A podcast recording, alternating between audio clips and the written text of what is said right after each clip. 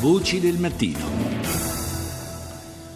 Do il buongiorno al nostro primo ospite di oggi, che è il professor Aldo Morrone, responsabile di dermatologia tropicale all'ospedale San Gallicano di Roma. Buongiorno. Buongiorno, buongiorno a lei e ascoltatori. Grazie di essere con noi stamani. Lei è rientrato eh, da pochi giorni dal Libano, eh, dove ha partecipato a un eh, congresso internazionale di medicina di guerra, ma eh, soprattutto dal nostro punto di vista, eh, possiamo dire, ha eh, visitato, e non è la prima volta, i campi, alcuni campi profughi dove, dove sono assiepati, possiamo dire, i tantissimi tantissimi eh, sfollati provenienti dalla Siria. Allora eh, le chiederei di raccontarci un po' eh, questa sua esperienza e raccontarci quello che ha visto, le condizioni sanitarie in cui si trovano queste persone. Purtroppo la situazione nei campi profughi in Libano da parte dei rifugiati siriani è peggiorata, nettamente peggiorata, perché la maggior parte delle persone fuggite in Libano non vive nei grandi campi sotto la governance delle Nazioni Unite, ma vive in piccole case, in terreni abbandonati o in palazzi abbandonati dove riescono a trovare rifugio e riescono letteralmente a sopravvivere. Inoltre, in particolare a Shatila, ormai la situazione è incontenibile, vivono più di 40.000 persone in un luogo, in un posto dove al massimo ne potevano vivere 10.000 o 15.000. Mancano soprattutto le medicine, manca il cibo, i bambini sono denutriti, le malattie infettive si stanno diffondendo, in particolare il morbillo, devo dire ho visto centinaia di casi di morbillo, ho visto le persone ferite che non riescono a essere curate proprio per mancanza di bende, per mancanza di antibiotici, una situazione direi rispetto all'ultima missione svolta eh, nei mesi iniziali di quest'anno è decisamente peggiorata e ho la sensazione anche di una grande distrazione, per usare un termine eufemistico, da parte delle istituzioni internazionali, soprattutto dei governi, a cercare di contrastare la guerra in Siria e dare una soluzione pacifica a questo conflitto.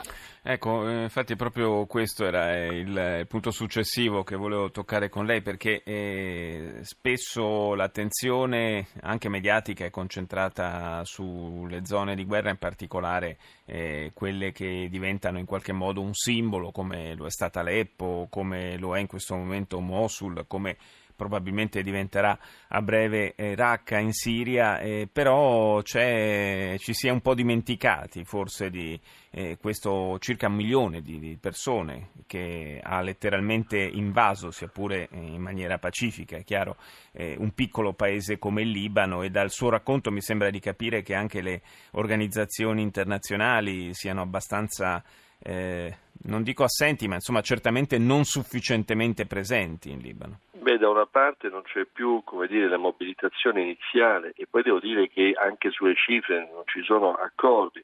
Eh, in Libano credo che eh, siano tutti convinti che si tratti di molto di più di un milione, mm. oltre un milione e mezzo di persone, in gran parte non registrate proprio perché queste persone vorrebbero tornare a casa loro. La richiesta che mi hanno fatto aiutaci a tornare a casa nostra, non vogliono venire in Europa né in Italia, vogliono possibilmente tornare a casa loro. Ho incontrato, ho visitato bambini che sono nati dopo la guerra e che non hanno mai conosciuto la loro casa, il loro territorio, la loro famiglia di origine e quindi c'è una richiesta proprio incessante di tornare a casa loro. D'altra parte devo dire che il Libano non ha mai firmato la Convenzione dell'ONU sui rifugiati del 1951, quindi in gran parte poi questi bambini o vengono sfruttati per motivi lavorativi o vengono sfruttati per motivi sessuali, hanno difficoltà ad andare a scuola, non riescono ad essere vaccinati tutti ed è una situazione veramente drammatica. D'altra parte ormai si tratta di un quarto della popolazione siriana che è fuggita tra la Giordania, il Libano, la Turchia e quindi credo che ci sia una situazione drammatica. Sono stato, ho avuto la possibilità di arrivare anche a Damasco, la situazione è assolutamente grave.